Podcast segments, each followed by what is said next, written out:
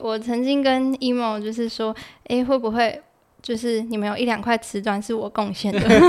他说，他说，没有，他们去日本进修都花掉了。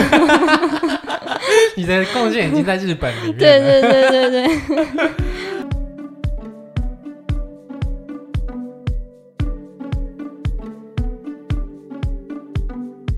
在高雄的法式料理圈，有间餐厅有着订不到位的都市传说，只要能够拿到门票，就足以向众人炫耀。到底什么样的餐厅，即便一餐要价近四千元，还是吸引大批食客前仆后继的挤进窄门呢？今天将带大家一起揭开你蹦的都市传说。大家好，我是主持人炫。那我们欢迎本次有新来宾小涛。Hello，大家好，我是小涛。那我们可以跟大家说明一下小涛的由来是什么吗？嗯、呃，就是我小时候啊，其实就是还蛮挑嘴的，不是说挑食，我其实什么都吃，但是就是不好吃的不吃。对。好，所以我妈妈就帮我取了个绰号叫小涛，因为没有那么老嘛。哦、就是妈妈应该是要酸你吧？呃、应该是觉得我很难喂。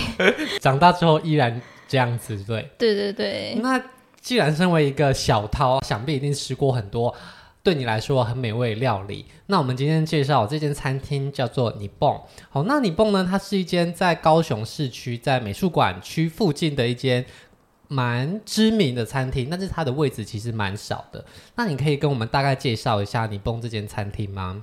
你梦就是传闻中刚刚 Shane 讲的那个高雄都市传说嘛，它是一间偏日式的法菜，是无菜单料理，两个月会换一次菜单。嗯、那如果要形容它的话呢，嗯、它的每一季菜单上面都会。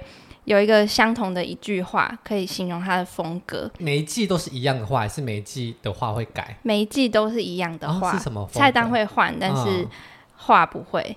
嗯、他说：“有着东方脸孔，穿着和服，漫步在街道上的法国女子。”好，好难想象哦。我几年吃下来，觉得她就是还蛮符合这个形象的。哦、你再说一次，她是穿着和服的。法国女子是不是？对对对对对。那走在哪里？呃，走在街道。哦、高雄市 就是街道。龙水路上。对对对对。哦，所以对你来说，你所认识的你蹦就是符合这种风格的餐厅吗？对，我觉得他表达的蛮恰当的，就是日式风格的法餐这样子。对。对那你当时是怎么与这间餐厅结缘的？你是怎么样认识这间餐厅？呃，我有回去回忆我自己的 IG，嗯，嗯，就是发现我第一次去吃的时候是在庆祝我某个重要的考试通过的时候，是七年前了。嗯，然后当时的你蹦叫做蹦蹦，还不叫你蹦，嗯，那它是只有 Mars 跟 emo 两个夫妻在经营。嗯，那当时的价位。呃，没有到四千块，它其实不到一千块哦。以前曾经这么的便宜啊，通膨啊。对，八九这八九百块就可以吃到一个非常完整的餐。嗯，对。但不到一千块，它已经表现的很优秀。嗯、然后我当时自己的评论是写非常非常非常好吃。你没有写什么穿着和服的法国女子？没有没有没有，当时他们还就是比较简简朴一点。对 对对。嗯，然后当时他们是把蹦蹦这间餐厅当做临时的生涯规划，短暂的、短期的，嗯，对。然后打算就是租约到期，他们就要去进修，哦，对。所以差不多我吃吃吃了四年以后，你也是吃了四年，对，吃了四年，还是存钱就对了。他们就打算要暂时就是歇业，嗯，嘿，然后就是也很用心的把吃到变朋友的熟客都变成 VIP。哦、就是加进 VIP 群组，所以你就是在那个时候成为蹦蹦那个群组里面的 VIP。对，没错。哦，那那时候蹦蹦这间餐厅有像现在一样这么的难以定位，或是这么传奇吗？呃，其其实没有。那个时候它是一间知名的餐厅了吗？不好定，也很有名，但是没有像现在这么夸张。嗯，对。那后来主厨就去国外进修了嘛？那你知道他去了哪里吗？他大概在二零一九年的年初，他就到日本进修。然后他们是有认识一个红系诺亚的日本主厨哦，就是星野集团那个红系诺亚。对对对对对，哦、嘿，这个主厨把他引荐到一间日本的米其林餐厅工作加学习，这样。然后那个主厨 Mars 也非常厉害，他从就是他花了三个月在那个餐厅。然后，就是从学徒就马上三个月之后升到处理肉类的那个那个角色。肉类应该已经是重点了，对，因为肉类是最贵的。对，处理主菜的那个角色。对，那以学徒的这个流程来说，应该算是很短时间就飞跃性的成长，对不对？对，听起来是很有天分的主厨才能做到的事情。那后来呢？后来。呃，二零一九年年底他们就回来了。哦，还是三四个月之后，旁边煎鱼的就生气，可能那边煎了两年，对，怎么都轮不到我升职这样，所以后来主厨就从国外进修回来，对，那他进修回来，你马上就知道了吗？对，因为他马上就在 VIP 群组跟大家讲了，讲说我回来了。那时候其实大家应该不知道自己是 VIP 啦。就是一群朋友，类似吃到朋友这样子，哦、对。所以这个群组里面就是很多当时喜欢蹦蹦这间餐厅的人，然后大家。在主厨在国外进修的时候，你们会在里面聊天吗？或是他会在那边分享他在国外进修的心情吗？呃，主厨比较不会聊天，但那个 emo 会。emo 是 emo 是的太太哦。对，一开始蹦蹦时期就是只有他们两个在经营。嗯，所以其实这个群组一直都陆陆续续的有在互动，就对了。对，大家会就是他们在日本的时候，他们也大概会心心念念希望他们回来煮东西给大家吃。嗯、哦，对，听起来那时候很温馨。对，蹦蹦是这样的风格。那后来蹦蹦这间餐厅的就是主厨夫妇从日本回来之后，他就立刻说我要开一间厉害的餐厅，这样子，然后让告诉大家吗？呃，就是他就是把蹦蹦改成你蹦，哈、哦，就是一个新的蹦蹦的感觉。哦，对，这个名字也是蛮酷的哈。你蹦又是日本的感觉，又有一种。传承了“蹦蹦”这个名字的，对对对对对，取的也是蛮好的。没错没错。那后来这个餐厅开始之后，这个群组还有在继续运作吗？有，这个群组就是以后之后你蹦定位的那个 VIP 群组。所以这个群组突然间就从一个闲聊群组变成全高雄餐厅界最传奇的群组，有点类似，对。而且他现在已经没有再加人了，对不对？对，就是。只有 emo 可以把人加进去，但好像就是都没有再新的人进来。那可以跟大家说一下，这个群组里面大概有多少人？哦，大概有四百个，其实蛮多的。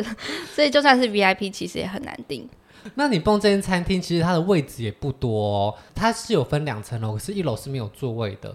那我印象中，二楼的位置大概加起来也是十几位而已，对不对？呃，对，差不多四桌，然后一桌四个人，就是十六位顶多。对，那它的定位方式一般来说是怎么定位？因为你只要搜寻你蹦定位，然后只会跳出一个连接，就是 Inline 的定位 APP。可是其实 Inline 这 APP 就是你几乎无论何时去看都不会有空位哦。那这样子大家都觉得这个餐厅到底是不是从来没有开放过？不过据说啦，它每个月就会开放一次定位，然后在瞬间就会被大家订完。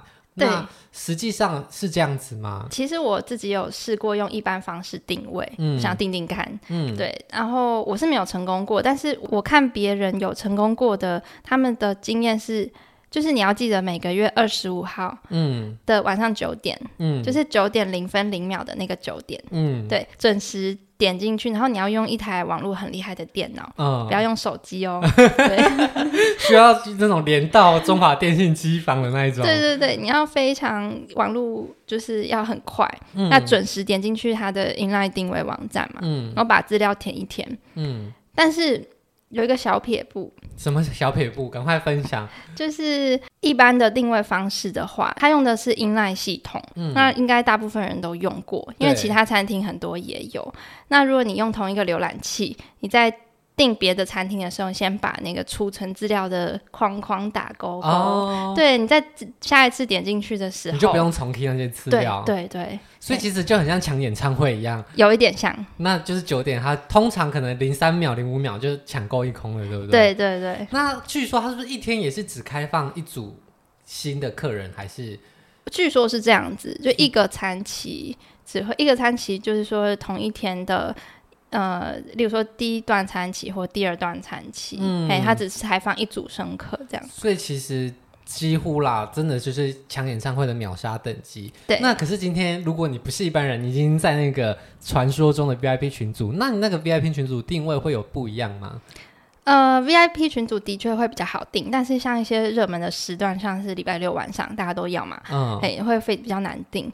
那就是也是一样看准秒数，啊、我们是用传讯息的方式，嗯，对，所以你就是看准秒数，然后非常准时的点出去，然后不能再传第二封。哦，传第二封就被取消资格吗？就被推到后面。哦，对，因为第一个传的会在他的老板娘的最下面，其实就是 Line 啊，对。所以，如果你传第二封，你就顺序反而就被往上了。没错啊，所以其实你们是以传讯型的方式定，对，是在那个 VIP 群组，同时会很多人狂传吗？不会，它会有各自的、各自的麦，对，一对一的。那个时候它开放的时候，老板娘手机讯息就会突然出现四百封 line 的意思，有可能，对，所以还是非常非常的难定啦。对，就是我觉得你不会这么难定，会这样的定位方式是有原因，因为。我觉得其实吃一间餐厅就像交朋友，哦、嘿，对，然后吃久了会产生感情，或者不会，就是你可能讨厌他，嗯、就是看你跟主厨有没有产生共鸣，嗯，对。那你如果说一旦认定是朋友，嗯、那就算他那天出的菜你有点不敢吃，或者是不合胃口，嗯、你就会觉得，嗯，我应该是。跟我朋友之间有一点小摩擦，这样。嗯、对，但如果说一开始就没有办法产生共鸣的话，就会觉得嗯，真的不好吃，或者是好啦，主厨尽力了这样。哦，对，所以嗯、呃，我觉得他们是想要有一种自己的朋友来自己的餐厅啊，我做菜给他吃的这个感觉。哦、对，就如果他今天是一个开放式的料理，大家就好像会抱着很。不一样的期待，可能去要求他，对，可能很个人口味的事情也会被很放大的对标准解释，就会觉得哎，好好，不过就是这样子嘛，那、哦、就是四千块也是这样子而已，也没有说多好吃嘛 之类的。如果不合胃口的话，对，所以呃，他们可能还是更倾向于让喜欢他们、欣赏他们的朋友们一起来相聚，每个月早一天来聚会的感觉。对，这样我们也开心，他们也开心，哦、因为。从一千块到四千块，嗯，就是主厨是想要在食材上选择可以有更广泛的选择，还、嗯、不要不要这么局限。然后他的创作范围可以更宽广一点点。对对对。所以其实你们也是以你们的方式在陪伴着这间餐厅跟主厨一起进步，一起体验各种食材的可能性的感觉。对，我曾经跟 Emo 就是说，哎，会不会？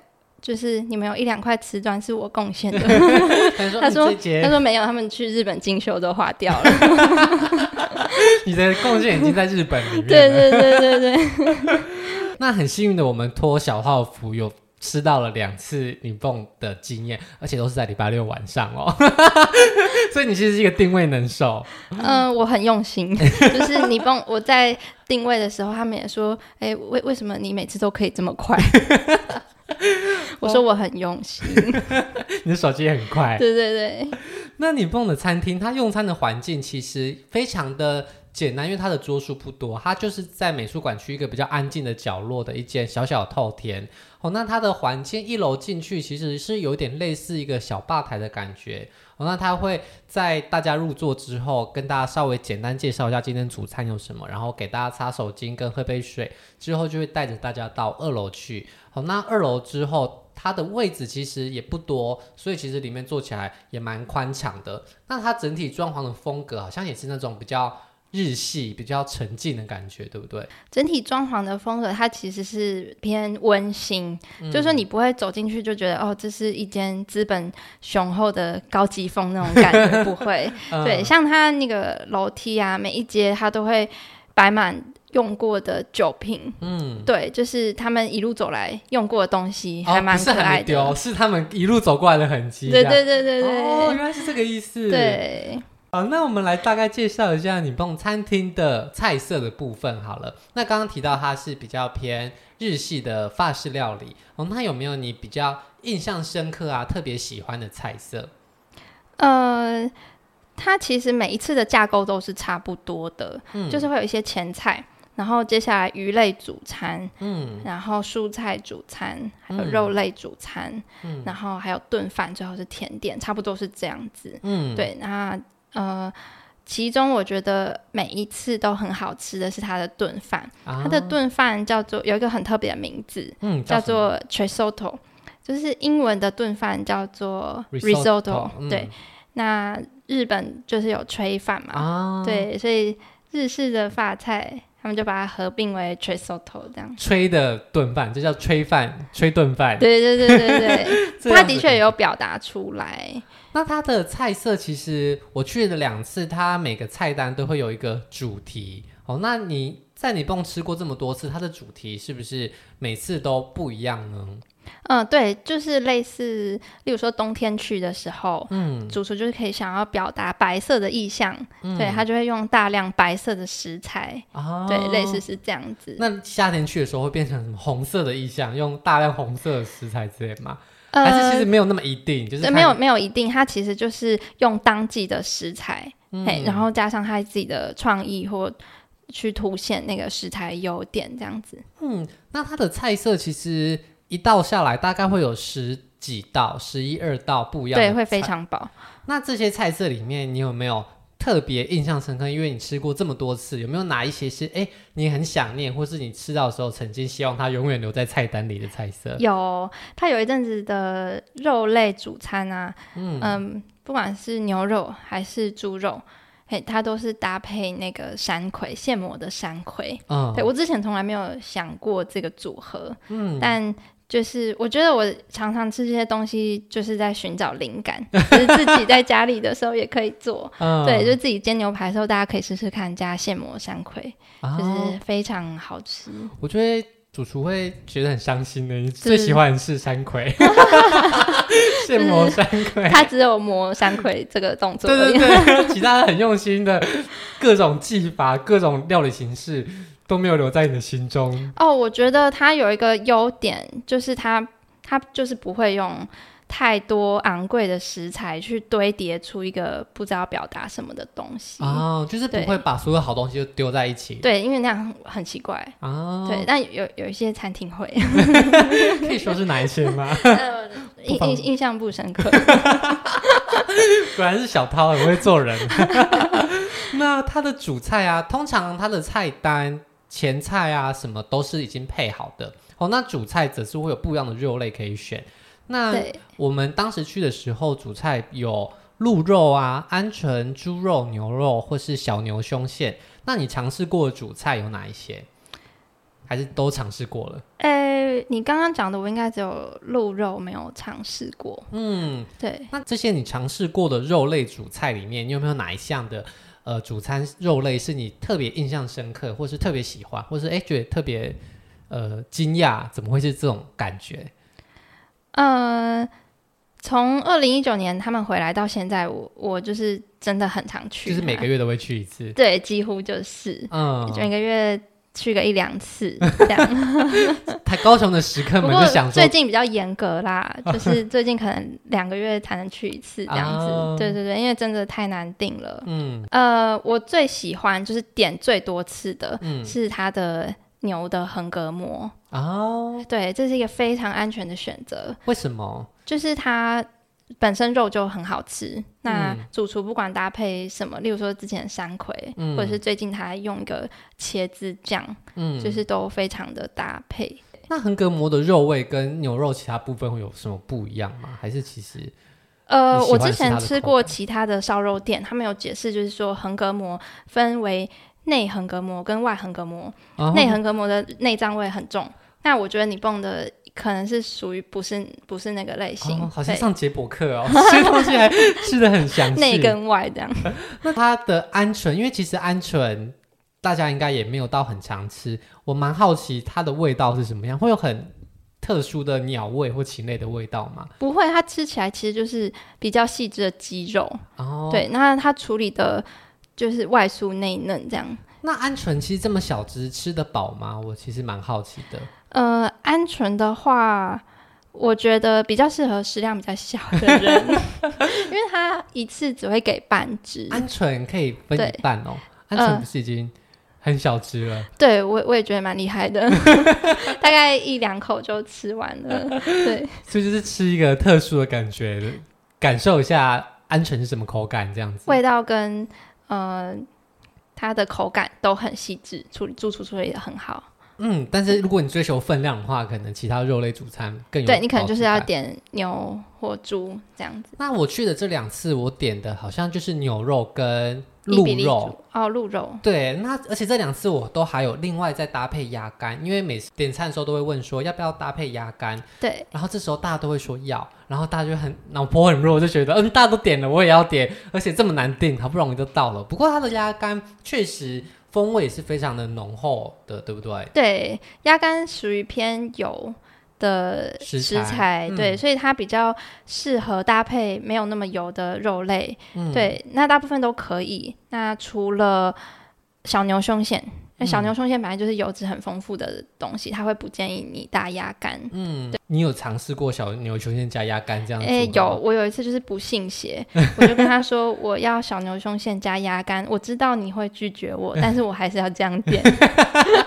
他说好好好好，你就试试看。呃，那你后来吃的感觉如何？我就跟他说好，我以后还是听你的话好了。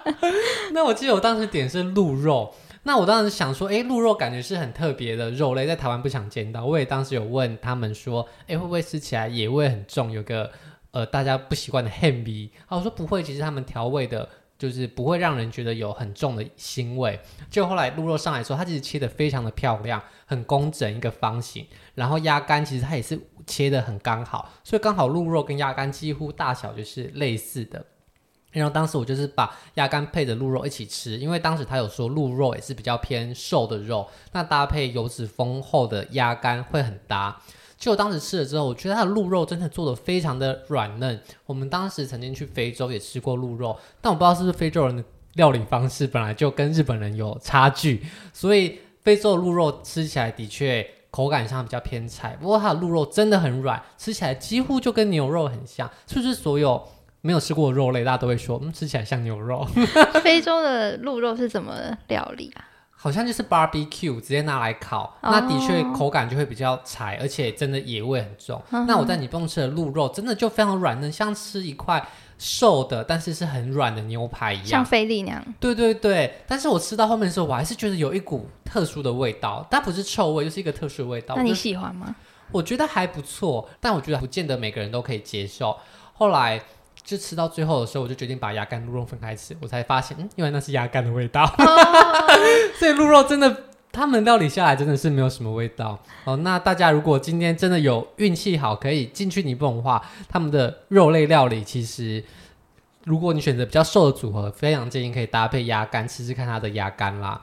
那除了肉类主餐以外，你有没有其他喜欢的菜色，不让你觉得很印象深刻的？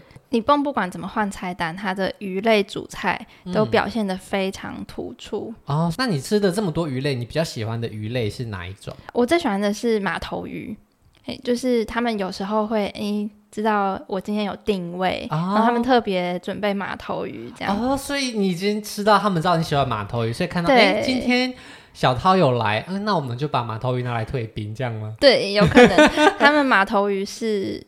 呃，做立鳞的方式，立鳞是什么样的？立鳞就是一般鱼鱼类会先去鳞再处再烹调嘛，嗯，嘿，然后它是没有去鳞，那、哦、那个鳞片的地方可能有一点煎炸过，让它整个翘起来，吃起来是脆脆的口感。